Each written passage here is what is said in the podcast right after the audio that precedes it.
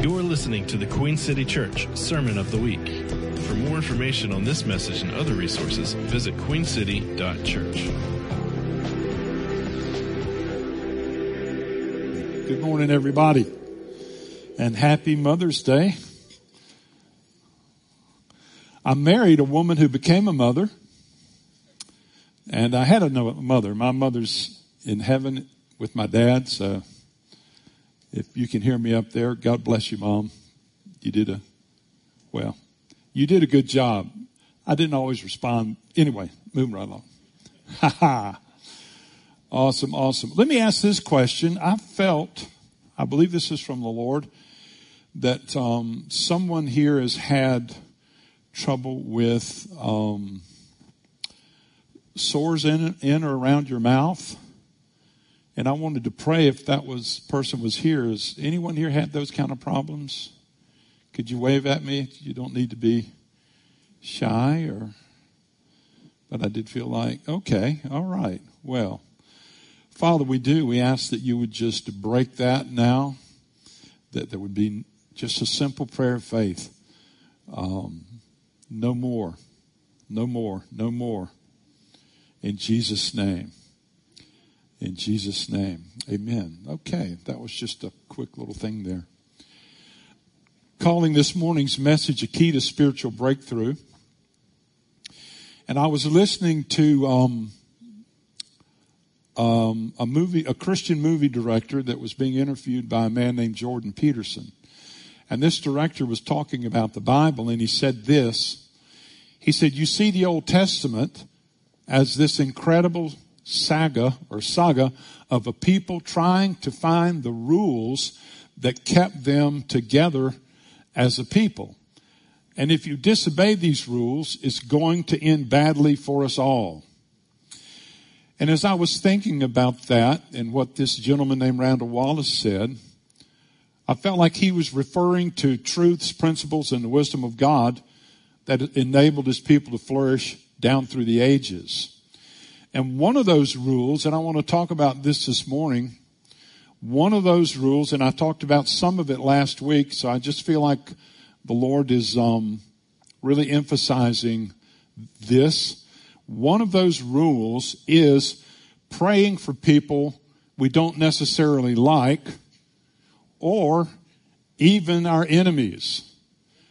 Yeah. And it's an important key for spiritual breakthrough.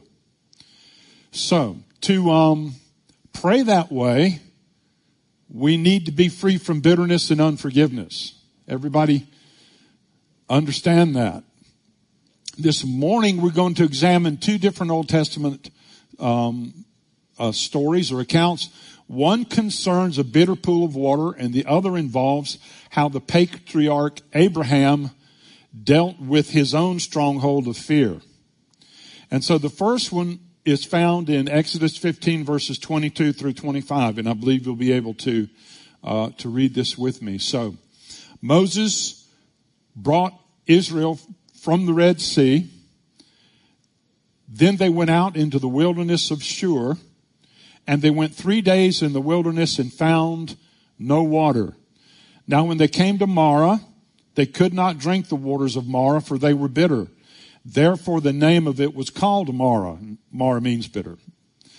The people complained against Moses, saying, What shall we drink? So he cried out to the Lord, and the Lord showed him a tree. The Lord showed him a tree.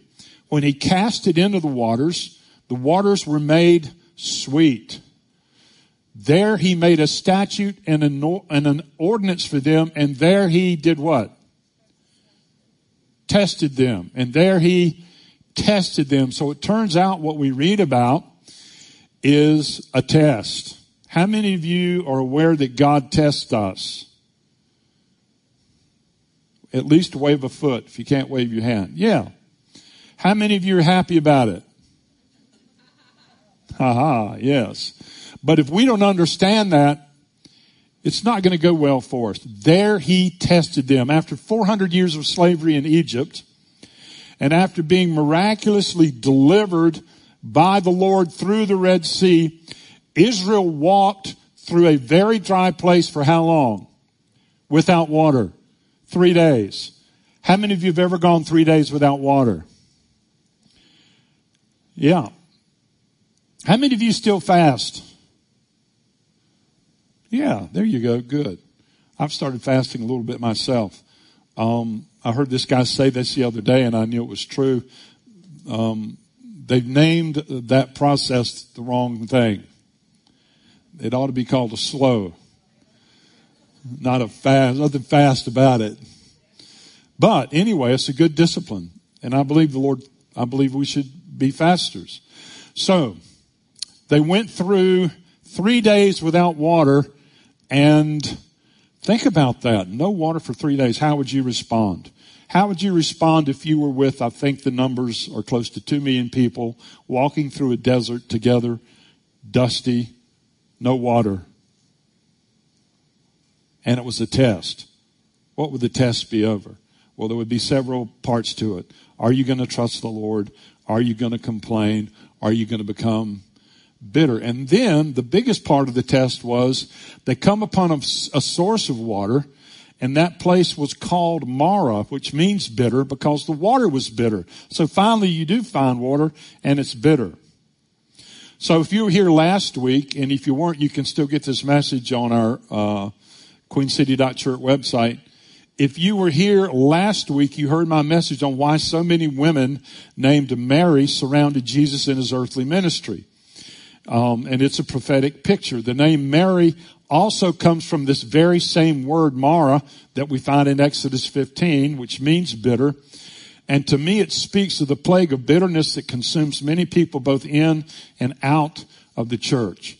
And I will be very frank. I believe the world is in a bitterness pandemic, which is much more serious than the COVID. You hear me? And long term, except of course for people who had pre-existing conditions, they passed away. Don't misunderstand what I'm saying. But as a general rule, the bitterness pandemic is the more serious one because it has the potential to absolutely wreck our lives from here on out until we pass that test. And it is test. A test. There's a bitterness test. And you may take it more than once even if you pass it. Okay? But all of us face the bitterness test and it is just simply the way life is. Bitterness can be the fruit of unforgiveness or can be unmet expectations or disappointments. But Jesus can heal people from bitterness. And you see the profound effect. If you read through the Gospels and look at those different Marys, Mary, his mother, Mary Magdalene, Mary, the sister of um, Lazarus and Martha, uh, Mary, the wife of Cleopas, Mary, John Mark's mother. If you look at those women, you discover they did not live up to their name. They got through into a powerful place because of their relationship with Jesus. Jesus can heal bitter people. And so when we look in Exodus, while the Israelites were complaining, Moses cried out to the Lord who did this, showed him a tree. And Moses cast that tree into the waters and the waters were made sweet. How would you like to go from being bitter to being sweet? You need a tree. You need to relate to a tree, a specific tree. God showed Moses a tree. When he threw that tree in, the waters became sweet. And it's a prophetic picture of the cross. And the cross is the key that makes bitter water sweet. The cross is where Jesus, um, the most undeserving of all people ever, the most noble, the kindest, the righteous one was tortured and died for our sins on that tree. That tree, the cross is the place where Jesus forgave everyone. He offers everyone a complete and total pass we receive by faith. His response to his terrible mistreatment was to forgive. What did he say on the cross? One of the last things he said, Father, forgive them for they know not what they do. Father, forgive them. We take up the cross by forgiving everyone because Jesus forgave us. Forgiveness is the key to our victories and success as believers. Now here's the key. Every time we're wounded, we have a choice. We have a choice to become one of two things, bitter or better. And embracing the cross, if we can understand it, can actually make us sweet. It'll turn the bitter water sweet. One important way we gain spiritual authority comes from how we handle being wounded. One way we gain spiritual authority in this life is how we handle being wounded. When we forgive, we gain authority to help and release others who've also been wounded. And the Bible tells us, it's a little bit mysterious, but it tells us that by His stripes we are healed. Jesus took our wounds and He forgave and through that process opened up a sweet well of healing and forgiveness. Jesus suffered the greatest of all injustices, and through forgiving, he became able to heal the greatest of all ailments. He has power to heal us through the wounds he received and the degree to which he forgave. Is this making any sense? But I was talking earlier with the dear one in the church about um, the pain um, she had suffered. And it struck me that in the redemptive plan of God, although I don't believe God does these things to us because of the fall, things happen to us. And in the redemptive plan of God, those wounds, those hurts, when we can, um, forgive and when we can receive healing, actually those very episodes create us create within us a larger capacity to hold more of the goodness and grace of God. Now that's a hard thing to understand, but it's actually true. The degree that you've been wounded as you handle it right is the degree that you can actually help people way more than normally. Somebody ought to really get excited maybe. Um, Every offense, every wound, every unjust thing we've suffered, we must take to the cross. There we will see the one who died for all offenses and freely forgave. That's what happens when you go to the cross. That's what that means. That's part of what that means.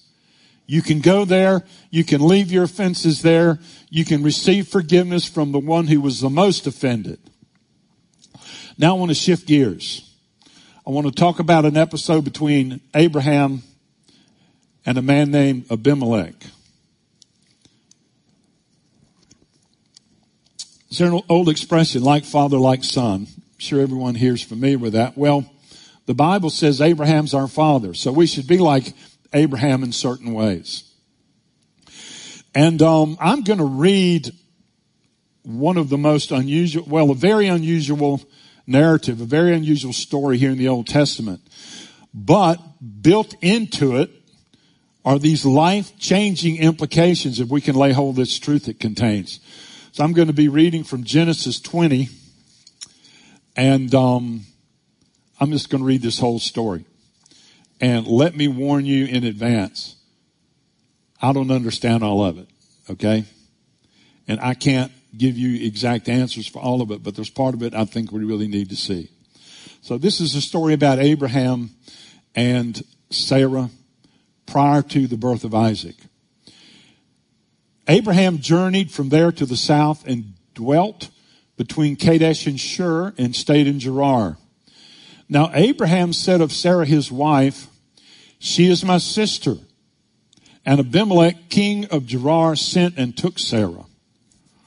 But God came to Abimelech in a dream by night and said to him, Indeed, you are a dead man because of the woman whom you have taken, for she is a man's wife. And Abimelech had not come near her, and he said, Lord, will you slay a righteous nation also? Did Abraham not say to me, she's my sister? And she, even she herself said, he's my brother. In the integrity of my heart and the innocence of my hands, I have done this. Apparently, Sarah was a very beautiful woman.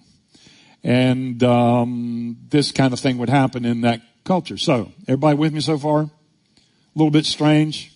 Yes? Anyway, here it is. So God said to him a dream, Yes, I know that you did this in the integrity of your heart, for I also withheld you from sinning against me. Therefore I did not let you touch her. Verse 7. Now therefore restore the man's wife. For that man is a prophet and he will pray for you and you shall live. But if you do not restore her, know that you shall surely die, you and all who are yours. So this is a pretty scary episode. So here's what happens. Abimelech gets up, calls his servants, tells him this whole story. And then he goes to Abraham and he says, Abraham, what have you done to us? How have I offended you that you have brought on me and on my kingdom a great sin? You've done deeds to me that ought not to be done. So, Abimelech also says to Abraham, what did you have in view that you've done this thing? And Abraham said this, because I thought surely the fear of God is not in this place and you will kill me on account of my wife. But indeed she truly is my sister. She's the daughter of my father but not the daughter of my mother, and she became my wife. Is that a little strange? Well, these are spiritual forefathers. You know, the wonderful thing about the Bible is it shows people in all their peopleness. Yeah, it doesn't, it doesn't, uh, it doesn't skip much stuff, does it? Anyway, this is going on. She's my sister. She's the daughter of my father, but not the daughter of my mother, and she became my wife. And it came to pass when God caused me to wander from my father's house that I said to her, this is your kindness that you should do for me. In every place, wherever we go, say of me, he's my brother. Abraham was afraid. That's what it boils down to. So Abimelech took sheep, oxen, male and female servants and gave them to Abraham and he restored Sarah, his wife, to him. And Abimelech said, see, my land is before you, dwell where it pleases you. Then to Sarah he said, behold, I have given your brother a thousand, isn't interesting? I've never seen before. He's sort of poking her. Behold, I have given your brother a thousand pieces of silver Indeed, this vindicates you before all who are with you and before everybody. Thus she was rebuked. So Abraham prayed to God and God healed Abimelech, his wife, and his female servants. Then they bore children. For the Lord had closed up all the wombs of the house of Abimelech because of Sarah, Abraham's wife. Now, that is a strange tale, is it not? But that's not the end of it. The very next verse but they happen to put it in the next chapter, although they're not chapter breaks in the Bible. They're put in there by whoever decided to put them in there. The very next verse says this, after Abraham prayed for Abimelech, and the Lord visited Sarah as he had said, and the Lord did for Sarah as he had spoken, for Sarah conceived and bore Abraham a son in his old age, at the set time which God had spoken to him. And Abraham called the name of his son who was born to him, who Sarah born to him, Isaac. What does Isaac mean? Laughter. Laughter. Abraham was a hundred years old when his son Isaac was born to him. And Sarah said, God has made me laugh and all who hear will laugh with me. Now, when you read this portion of Genesis, it contains a powerful truth concerning a specific and important aspect of prayer. In the verse, we find for the very first time in the Bible two words the word prophet and the word pray. They appear for the very first time in that same verse. For he is a prophet and he will pray. Now, I think the idea of a prophet developed over history, but what that meant then to me was a prophet was a friend of God's. For he is a prophet and he will pray. and he will pray for you and you shall live. So the first time in the scripture that the Lord identified a man as a prophet, he specifically charged him to pray a blessing upon who? His enemy.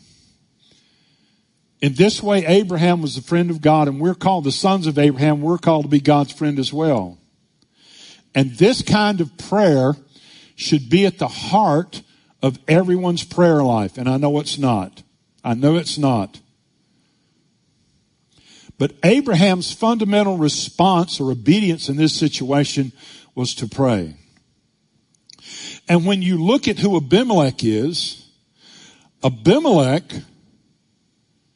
was a king, a powerful king, and for all intents and purposes, he was a powerful king in a territory that God had specifically told Abraham he was to possess. And yet God asked of Abraham to pray for this man so that his wife and his children would bear more children and that would only do this. It would only fortify Abimelech's kingdom. It's very interesting to note that.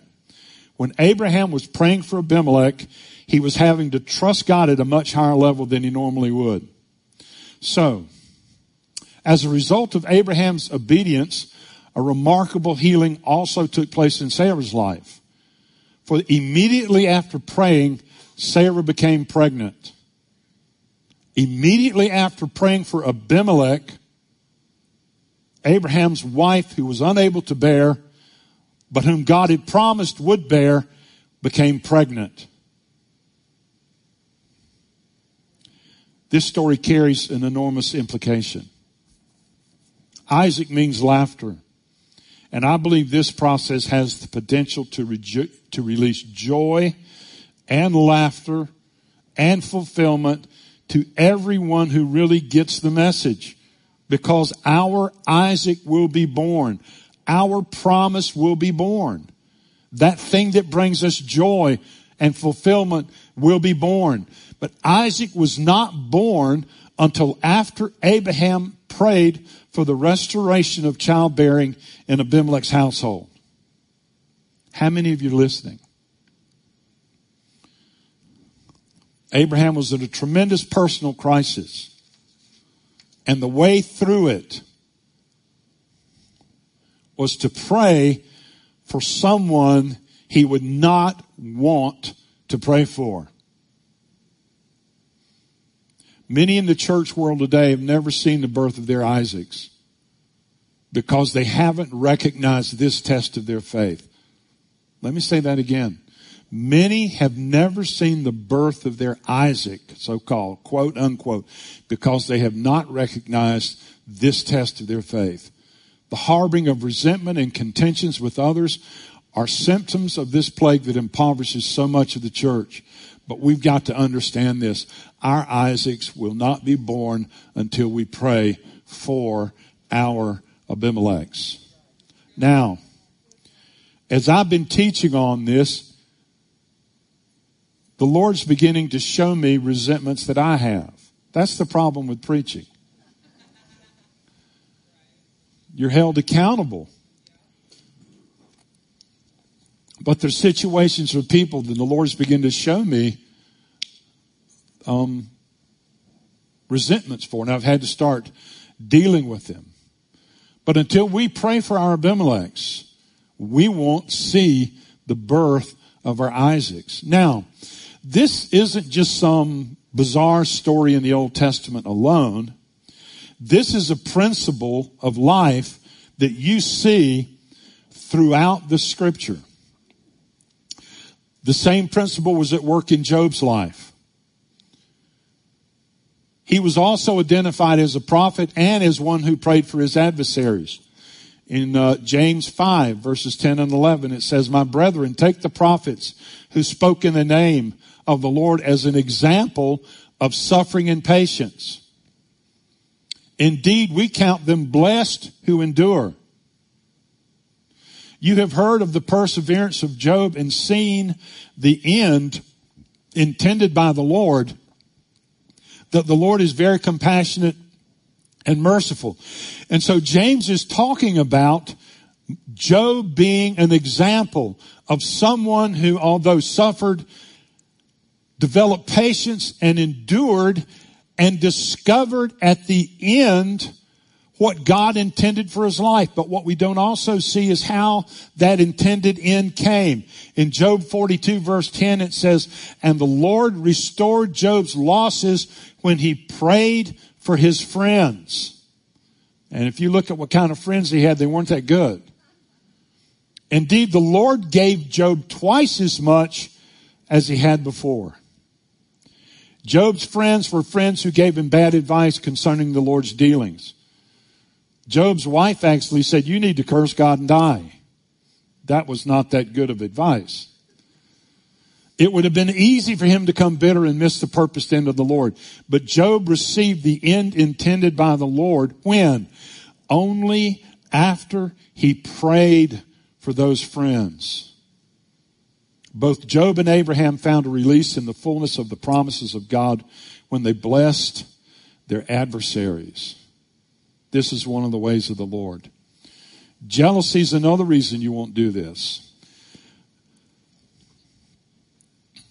You won't pray. You'll be jealous. You'll be resentful. And then Jesus addressed these same, these very same issues in the Sermon of the Mount. You have heard that it was said, you shall love your neighbor and hate your enemy. But I say to you, love your enemies. Bless those who curse you. Do good to those who hate you and pray for those who spitefully use you and persecute you that you may be the sons of your father in heaven. For he makes his sun rise on the evil and on the good and he sends rain on the just and the unjust.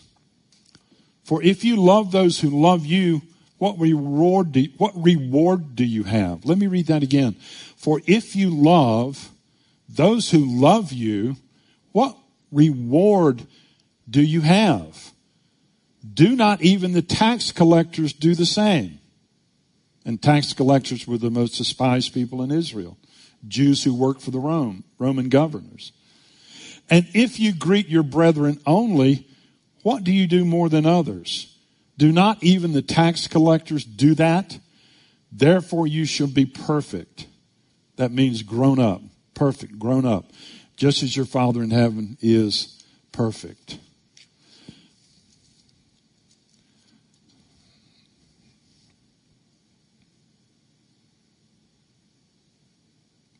I was thinking too in Matthew 7 Do not judge and criticize and condemn others. Let me say that again. I want you to repeat this after me. Do not judge and criticize and condemn others so that you may not be judged and criticized and condemn yourselves. You don't have to keep repeating, but listen to this part. Three little words ought to scare us all half to death. For just as. Three little words. For just as. Say that. And don't say any more. Just say, for just as. For just as. You judge and criticize and condemn others, you will be judged and criticized and condemned in accordance with the measure you use to deal out to others, it will be dealt out again to you. What if God gives you what you hope your enemy gets? Jesus is talking. He's saying this. What, what if your anger and resentment, which can be manifest in a desire or criticism for someone else, is exactly what you get? Well, that's what the Lord says. He puts the measure in our hand that He uses to determine the amount of those emotions or feelings or even experiences we receive. What if we receive the portion we desire for our enemies to have? Would you begin to relate differently to people you don't like or people that have hurt you or people that are on a different side of the political aisle or however you look at it? But I'm going to tell you, this truth will reveal to you the hardness of your heart. I'm serious. If you take this to heart, you will begin to see how far off you are from the way we're called to live and to the way that enables us to live well. Because we reap what we sow. I've told this story before, but it's such a revealing story. I just want to tell it again. When I was a salesman for a restaurant equipment company, I was paid by commission. This is 40 years ago, but over the years, as my business grew, my income increased. And the company paid the installation crew by the hour, and I was making way more than they were.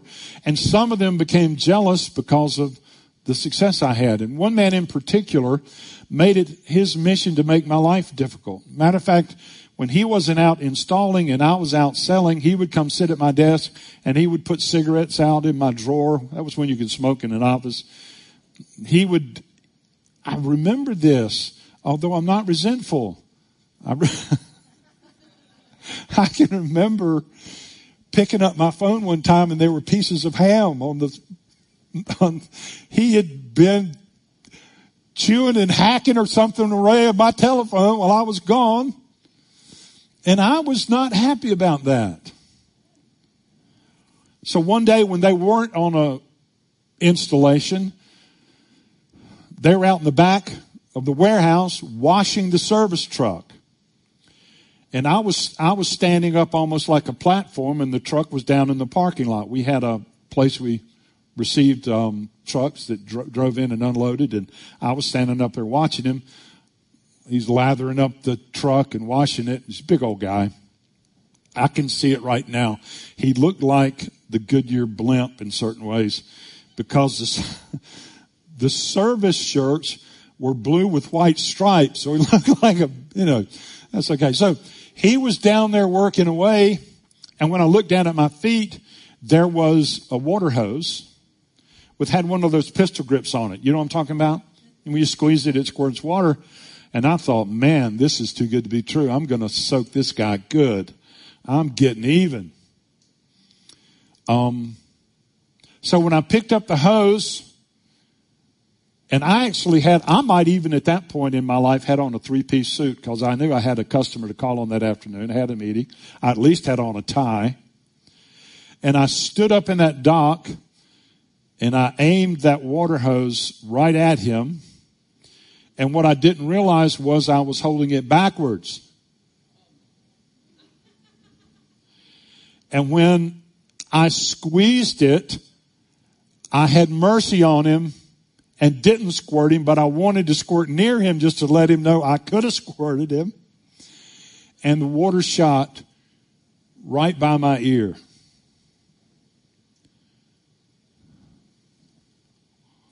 What's the message? Whatever I wanted him to have, I was going to get. And whatever mercy I extended to him, I would receive. The water shot backwards. I thought maybe we're praying backward. How many of you ever been so mad at somebody you asked the Lord to hurt them or take something away from them?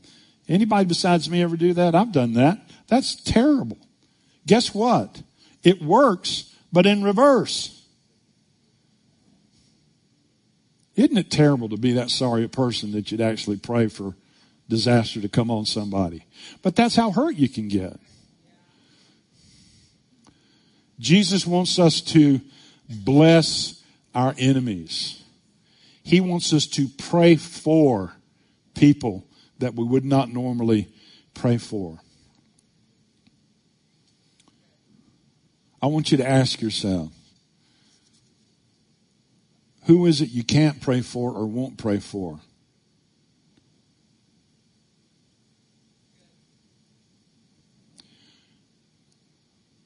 Who is it when you think of them, that little happens? Who knows what the is? Come on, who knows what that is?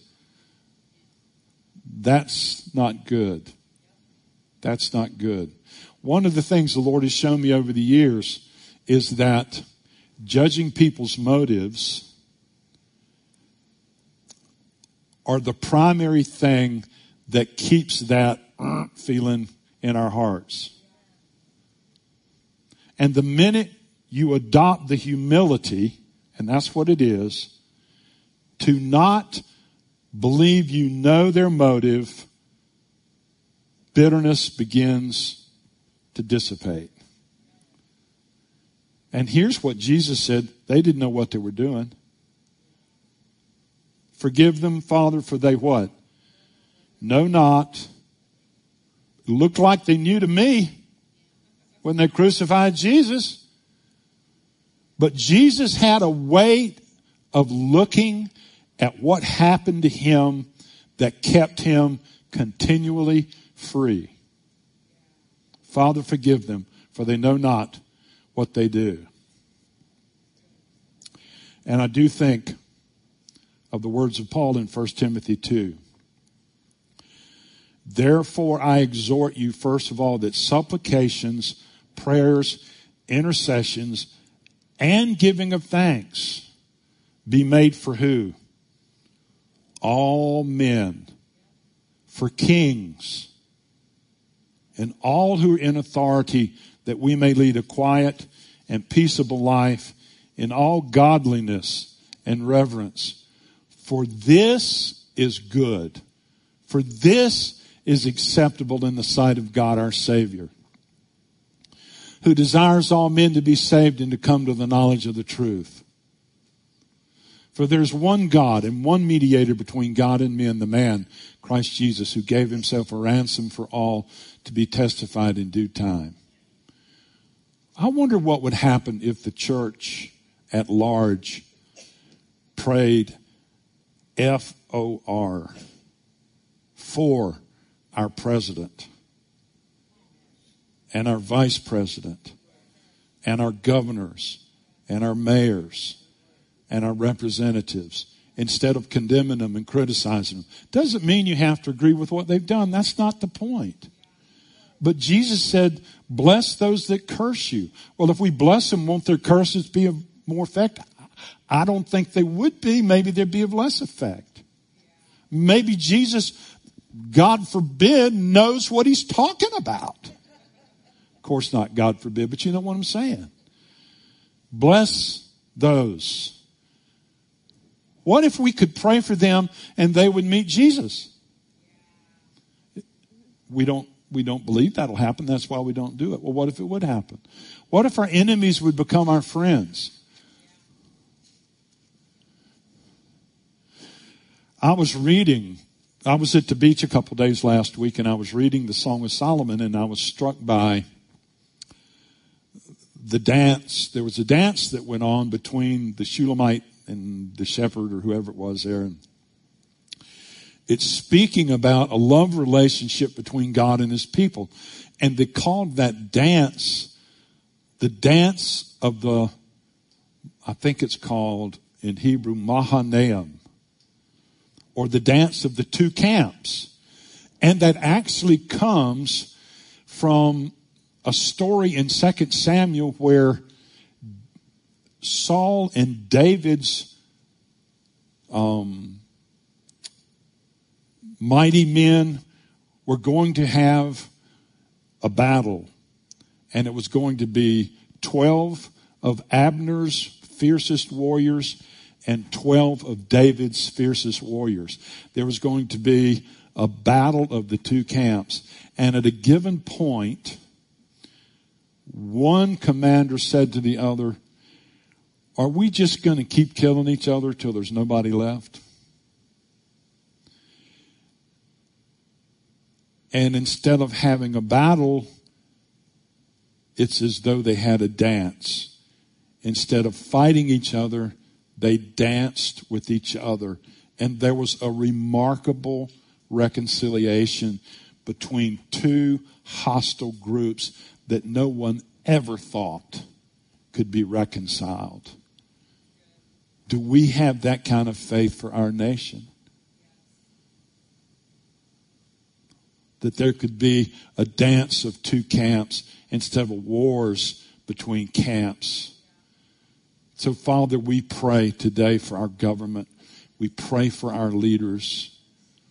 We ask that you would move on them. Lord, we don't agree with the things or some of the things they say or they things they do, but Lord, we're asking for mercy to rain down, for help to come.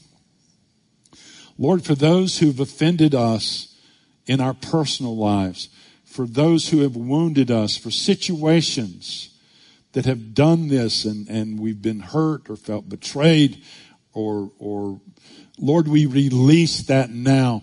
We go to that pool of bitterness and we cast in, we cast in that tree that you've shown us.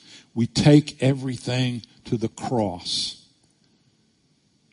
where you make bitter water sweet and we speak blessing and we speak forgiveness Lord, you know who we're talking about in each individual life. And we do that in Jesus' name. Amen. Amen. Let me ask this over the last couple of weeks, and it's good to acknowledge these things. Because when you acknowledge a repentance, you're acknowledging your faith and every good thing that's at work in you. How many of you over the last couple of weeks have seen places where you need to forgive or release somebody? Yeah. Yeah. That's, that's great. We do, Lord. We bless them. We ask you to help them. In Jesus' name. Amen. Amen. You've been listening to the Queen City Church Sermon of the Week. For more information on this message and other resources, visit queencity.church.